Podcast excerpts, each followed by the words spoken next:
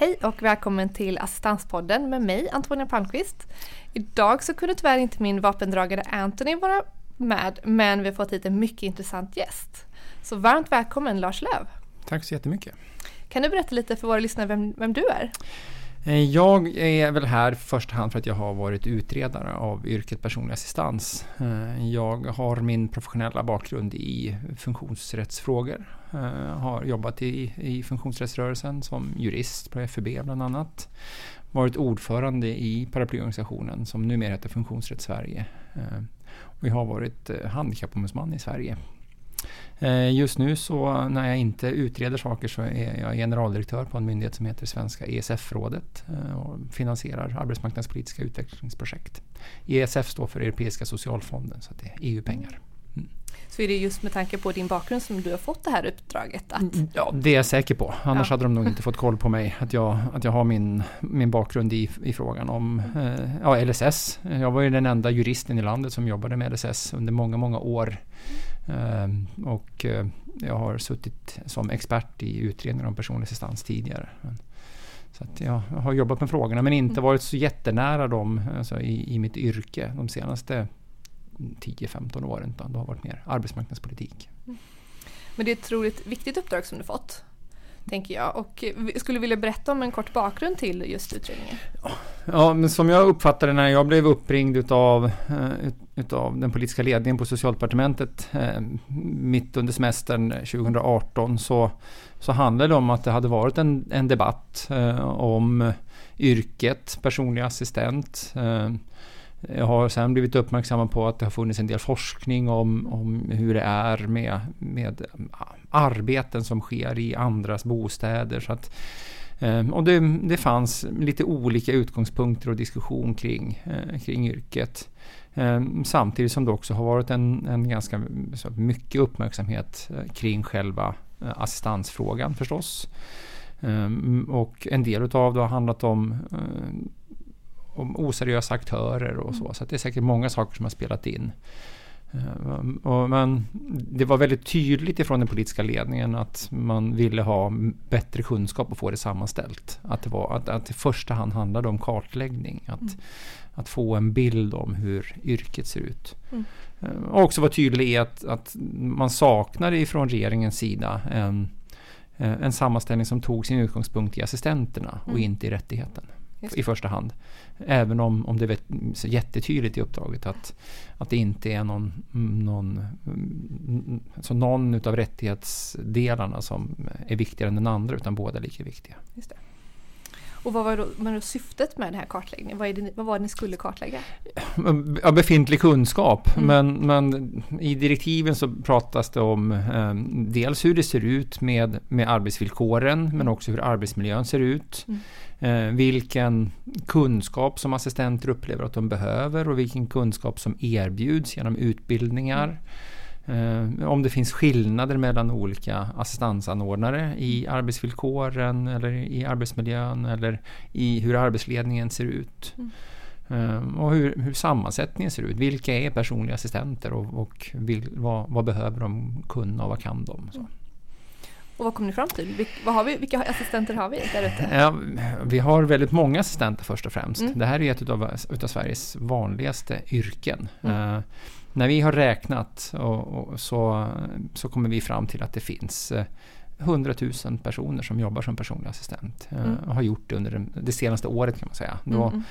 I olika omfattning. Då ska man komma ihåg att ungefär hälften har, så jobbar mindre än 20 timmar i veckan. Okay. Um, och, och, några jobbar bara några enstaka timmar. Mm. Uh, men det är också ganska många som har det här som sitt, som sitt huvudsakliga yrke. Um, det är eh, Alltså ålderssammansättningen är eh, ja, i huvudsak medelålders eh, personer som är personliga assistenter. Och sen ungefär lika stor andel eh, som är lite äldre som är lite yngre.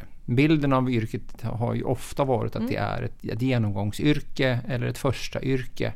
Eh, och så stannar man inte så länge. Men mm. så är det faktiskt inte. Utan många stannar länge i yrket.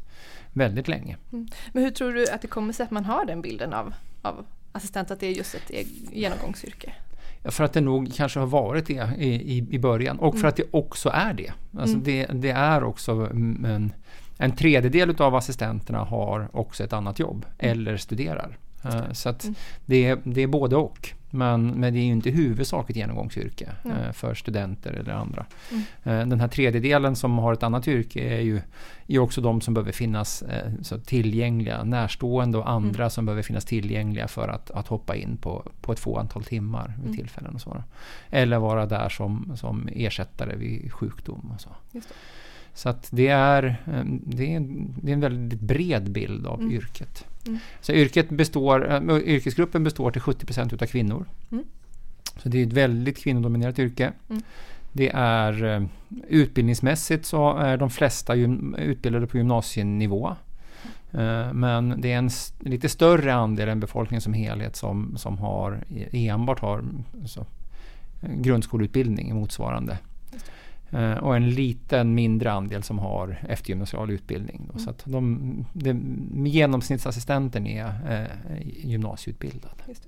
Kan man säga att det är stor andel som är anhöriga Eh, som assistenter? eller? Ja, det kan man säga. Mm. 20, 20 procent. Så en 20%, femtedel är är anhöriga och de utför ungefär en fjärdedel av all assistans. Mm. Det. Eh, Så det är en stor andel som, som är närstående.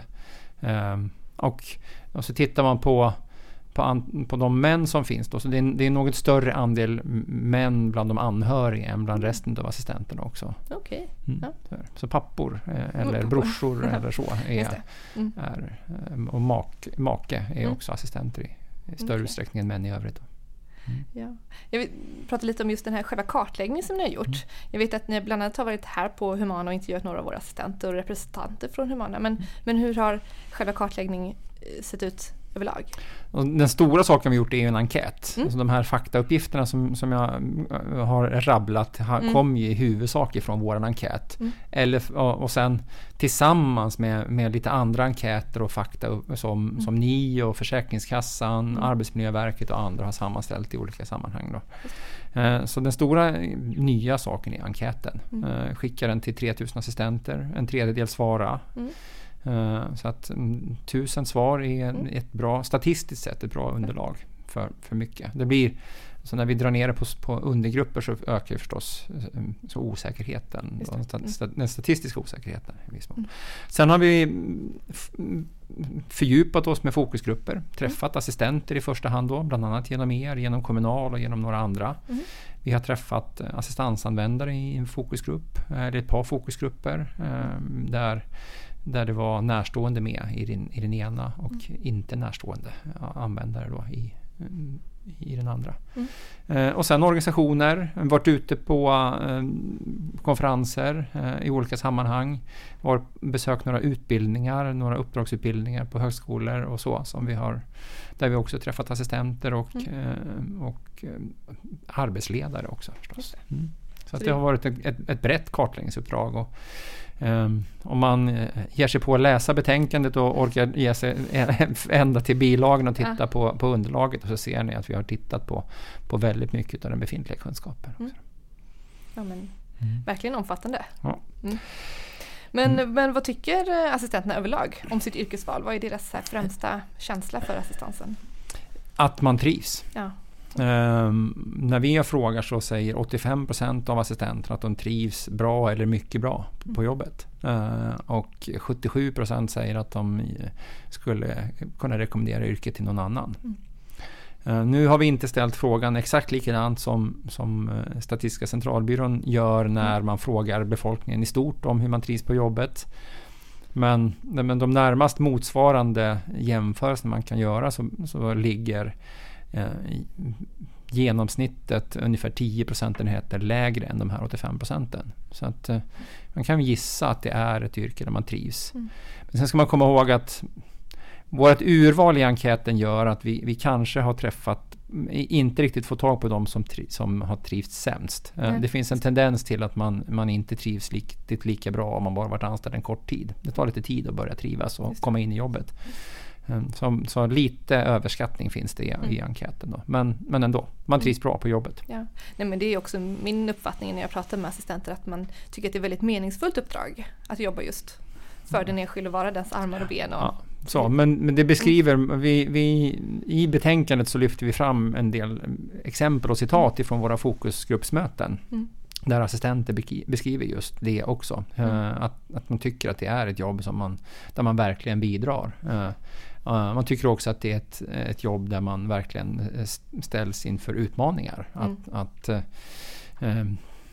att rent professionellt hålla tillbaka sin egen person för att, att ge utrymme för den person som man är assistent åt. Det är en assistent som beskriver på ett väldigt fint sätt. Då, mm. så, att, um, så att det är absolut ett yrke som många trivs med och är stolta över. Mm. Men också ett yrke som är på många sätt eh, väldigt speciellt och det finns en hel del utmaningar. Mm. Kan du berätta om några av de här utmaningarna? ja, men det är ju det är ju onekligen så att det är väldigt speciellt att jobba i någon annans bostad. Mm. Nästan alla assistenter eh, har någon del av sitt, sin arbetstid i, eh, i någon annans bostad. Mm. Inte alla, men nästan alla. Eh, och resten av arbetstiden är ju i, i väldigt speciella miljöer. Det är mm. offentliga miljöer och, och på någon annans, ytterligare någon annans arbetsplats eller, i, och, eller någons skola. Eh, mm. Så att det det, det, är väldigt speciellt. Mm. Eh, och sen så finns det en del saker som, som verkligen eh, sticker ut mera på strukturnivå. Eh, är det någonting som jag blev förvånad över är det hur, hur tydligt det är att eh, i, i yrket personlig assistans leder ofta till att man får eh, skador relaterade till tunga lyft. Mm. Alltså även Även om det är så att assistenterna och hela branschen i första hand vill lyfta fram yrket som ett serviceyrke så mm. jämför man det ofta med um, omvårdnadsyrken. Tittar man på, mm. um, på um, liknande omvårdnadsyrken uh, som innehåller en del moment som är liknande det som finns i personlig assistans så, så sticker det ut. Uh, det är fler skador och fler uh, sjukskrivningar relaterade till tunga lyft mm. än, än det i, i motsvarande yrken. Ehm, sen finns det andra utmaningar med otydlighet i arbetsuppgifter. Mm. Eh, osäkerhet kring arbetsuppgifter. Eh, och det ligger också i yrkets natur. Det är ju olika att vara assistent åt en, ett, en, ett barn i, i grundskoleålder eh, kontra att vara assistent åt en vuxen person som själv har barn i grundskoleålder. Mm. Eh, och det, det gör ju att yrket kan innehålla så väldigt många olika moment. Mm. Eh, och så finns det gränsdragningar, ibland etiska moraliska dilemman. Det, det finns inslag av eh, upplevd hot och våld, eh, ett visst inslag av sexuella trakasserier. Mm. Även om annat hot och våld eh, dominerar mer än, än just sexuella trakasserier så finns de inslagen också. Så mm. det, är, det, är klart att det finns utmaningar i yrket. Mm. Men ni har tagit fram flertalet förslag på mm. hur man skulle kunna förändra just för villkoren för assistenter. Så är det. Ja. Eh, men igen betona att det, det, viktigaste med utredningen som mm. regeringen sa var ju kartläggning. Mm. Så nu har vi ju sammanställt massor med kunskap så att det är ju en, en, en möjlighet för alla som är engagerade i frågan. Mm. Att sätta sig ner och titta på den här kunskapen um, och med allt det engagemang som finns mm. faktiskt jobba vidare med att utveckla verksamheten. Mm. För det, det är ju det har ju varit jätteroligt också att märka engagemanget som finns och, och att det finns så många partsgemensamma grupper som, som mm. försöker jobba med saker. Både arbetstagare och arbetsgivarsidan eh, har ambitionen att faktiskt eh, göra det här så bra som möjligt. Mm. Ehm, men sen har ju vi då, trots att, att regeringen inte gav oss utrymme att lämna förslag på eh, så himla mycket mm. Och det också, ligger också i sakens natur att väldigt mycket av det vi har tittat på är ju sånt som regleras genom kollektivavtal. Mm. Och det är ju inte en, en statlig utredares uppgift att, att komma med förslag om hur kollektivavtalen ska se ut. Nej. Så har vi lyft fram några saker som, mm. som vi vill föreslå. Och sen också talat om ett par saker som vi inte föreslår. Då. Uh, och bland annat så, så föreslår vi då inga förändringar i kollektivavtal. Nej. Men vi talar om att, att regeringen har ett övergripande ansvar för arbetsvillkoren. Alltså att, att hela, så regeringen och riksdagen har ju beslutat om, om hur systemet i grunden ska se ut och de, de eh, fastställer också hur mycket pengar som ska finnas i systemet. Mm. Eh, och det påverkar arbetsvillkoren. Så vi för ett resonemang om att vill man förändra arbetsvillkoren och på de områden där det är kollektivavtal som, som eh, ytterst reglerar eh, så behöver regeringen i så fall kanske skjuta till lite pengar Mm. men också ha en dialog med parterna om hur pengarna i så fall ska användas och, Mm. och få garantier för att pengarna i så fall kommer assistenterna till del och Mm. inte någon annan. Eh, och eh, ja, I det så, så är vi också inne och, och för ett resonemang om storleken på eh, ersättningen per timme, Mm. alltså på schablonen. Mm. Det har ju inte varit vår uppgift att titta på det men Nej. vi konstaterar att eh, schablonen spelar roll för arbetsvillkoren också. Absolut. Inte Ja. bara för eh, assistansen i övrigt. Då. Nej. Eh, Sen går vi in lite mer i detalj på några saker och eh, då, då säger vi att så regeringen har och och staten har tre olika redskap i sin, eh, i sin verktygslåda att jobba med. Man kan förändra regelverket, man kan jobba med, med ekonomiska incitament med pengarna Mm. eller man kan jobba med att sprida kunskap. Mm. Och vi tror att det, det mest effektiva sättet är att öka kunskapen. Så vi tycker att Socialstyrelsen ska få ett uppdrag att, att sätta ihop en, en, ett kunskapsmaterial och ett utbildningsmaterial som riktar sig brett till alla som är berörda. I första hand assistenter och assistansanordnare men också eh, anhöriga och andra som, som kan behov utav, utav det. För att ingen ska känna att de inte har tillgång till eh, relevant utbildning och kunskap eh, givet det, det arbete som de har. Vi fick inte och ska inte föreslå något, någon grundutbildning. Det, det här handlar inte alls om det utan det här handlar om att, att alla har ju inte riktigt de resurserna som ni har på Humana som, Mm. som har eh, egna utbildningspaket Nej. till era medarbetare. Utan det här handlar om att, att alla ska få den möjligheten. Och då har ju Socialstyrelsen, som vi tycker ska göra det här då, eh, en möjlighet att ta hjälp av er och av Mm. IFA och andra och sammanställa den kunskap som finns och göra Mm. den tillgänglig. Så kan ni lägga resurserna på liksom, fördjupad kompetensutveckling, absolut. handledning och annat som kostar mer pengar. Mm. Och tror du att Socialstyrelsen skulle vilja göra det här? Ja, det här social? Socialstyrelsen har varit med i expertgruppen Ja. och eh, det var dessutom så att jag under en tid snodde en av sekreterarna i utredningen från Mm. Socialstyrelsen så hon har varit med och utformat vet förslaget. Eh, jag har Ja. inte hört någonting ifrån eh, via expertgruppen att de skulle ha någonting emot det här. Mm. Eh, och vi bedömer att det inte behöver kosta så mycket pengar. En och en Mm. halv miljon kronor har vi sagt att, att det kostar. Mm. Eh, och det borde staten ha råd med. Mm. Ehm, de som kanske har uttryckt lite eh, missnöje med några av våra förslag är, är väl i så fall snarare eh, Inspektionen för vård och omsorg som Mm. vi tycker bör få några uppdrag också. Då. Ja, Eh, för tanken är att de då ska följa upp att, att eh, bolag, anordnare har kollektivavtal. Ja, men så är det. För en, om man ska gå in mer i detalj på några Mm. andra förslag då, så, så ett sådant förslag som vi har är att, att vi tycker att, att alla eh, som, som anordnar personlig assistans ska garantera sina eh, anställda kollektivavtalsliknande villkor. Mm.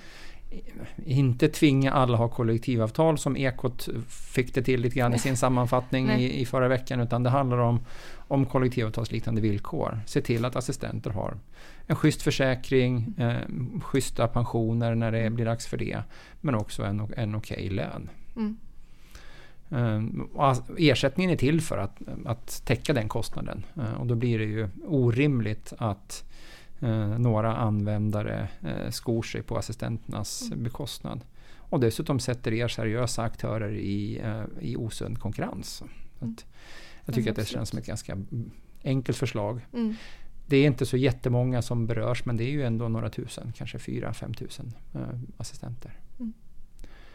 Vi föreslår också att, eh, att arbetsgivaren ska ta eh, sjuklöneansvar. Absolut. Mm. Eh, Det, i, idag, är ju, idag finns det ett litet eh, special socialförsäkringssystem för eh, assistansen som, eh, som bygger på hur, på hur man trodde att assistansen skulle organiseras när reformen genomfördes för 25 år sedan. Mm. Där gissningen i, när, när reformen genomfördes var att i huvudsak kommunen skulle vara arbetsgivare, sen skulle det vara ett antal egenanordnare ja, och kanske några få mindre kooperativ. Och så ser det ju absolut inte ut idag. Eh, utan vi tycker att det är fullt rimligt att man hanterar eh, den här branschen som andra branscher. Mm. Eh, och sen så, man- så föreslår vi i och för sig att, att egenanordnarna fortsätter vi ha en, en, en särskild reglering för som det är redan idag. Och sen finns det också ett, ett högkostnadsskydd för de små eh, företagen i det här systemet idag. Okay. Mm. Ehm, det är en, ett viktigt förslag tycker jag för mm. att ehm, ge eh, incitament till arbetsgivare att ta eh, arbetsmiljöansvar. Mm. Vilket också är bra, bra då för de anställda och för de användarna. Att vi vi, vi tror det, att ja. det i förlängningen kommer att leda till kvalitetshöjning både mm. ur ett arbetsgivarperspektiv, arbetstagarperspektiv och ur ett assistansperspektiv. Mm. Um, men vad gäller då om det är brukaren själv som anställer sina assistenter? Vad är deras förslag då? Ja, men då är, då är att man behåller samma system som idag. Uh, att eh, de som är egenanordnare idag, de har ju en, en särskild ersättning direkt ifrån kassan. De mm. går inte via det här speciell, specialsystemet ifrån mm. kommunerna heller. Då. Eh, vilket är jättekonstigt eftersom det var det som var syftet med, alltså, de mm. var målgruppen egentligen från början. Mm. Men, men det har ju blivit ett, ett transaktionssystem istället för ett, ett praktiskt system. Mm. I när, när propositionen lades eh, 93 så, så var ju tanken att eh, kommunerna rent faktiskt skulle ha en vikariepool. Eh, mm. För anordnarna. Det var det som var hela grundidén och sen mm. har det utvecklats till att bli det här ekonomiska transaktionerna där alla kommuner har sin egen administration. Ni mm. som är en stor aktör gissar jag behöver ha liksom, förmågan att hantera administrationen mot alla 290 kommuner Exakt. som har olika system. Vilket i sig är, är kostnadsdrivande. Absolut. Mm. Nej men jag tror att eh, många ställer sig positivt till det där så länge själva beloppet täcker den faktiska kostnaden. Mm. Absolut. Men jag tänker om, om, du eh, får lyfta fram två delar som du tycker varit viktigast i utredningen, vad skulle det vara? Men vi, men jag ska säga, när det gäller förslagen, jag måste mm. säga en sak till. Då. Det som vi lyfter fram i, mm. kring otydligheten, det är eh, de vårdnära arbetsuppgifterna. Mm. Vi, eh, vi konstaterar att när det gäller både egenvård och vård på delegation så eh, blir det svårigheter med ansvarsfördelning, uppföljning. Det blir svårigheter för assistenterna att, mm. att alltså utav sekretessskäl och av andra skäl att kunna vända sig till hälso och sjukvårdshuvudmannen. Mm. Ehm, det är, det är otydligt för arbetsgivaren vilket ansvar arbetsgivaren har vid mm. vård på delegation. Eh, mm. När man helt plötsligt då an, egentligen arbetar på uppdrag av hälso och sjukvårdshuvudmannen mm. som assistent och inte på uppdrag av sin arbetsgivare. Eh, så vi, vi tycker att det här måste redas ut. Mm. Ehm, det här är ju, det, det beror på att det här har blivit så mycket vanligare. Det beror dels på sammansättningen, av vilka som har assistans. Eh, men det beror också på den medicinsk-tekniska utvecklingen. Att vi idag i större utsträckning kan få vår hälso och sjukvård eh, tillgodosedd i bostaden. Mm. Eh, och hela grundsystemet bygger egentligen på att det är en kommunal sjuksköterska som delegerar uppgifter till andra anställda i kommunen.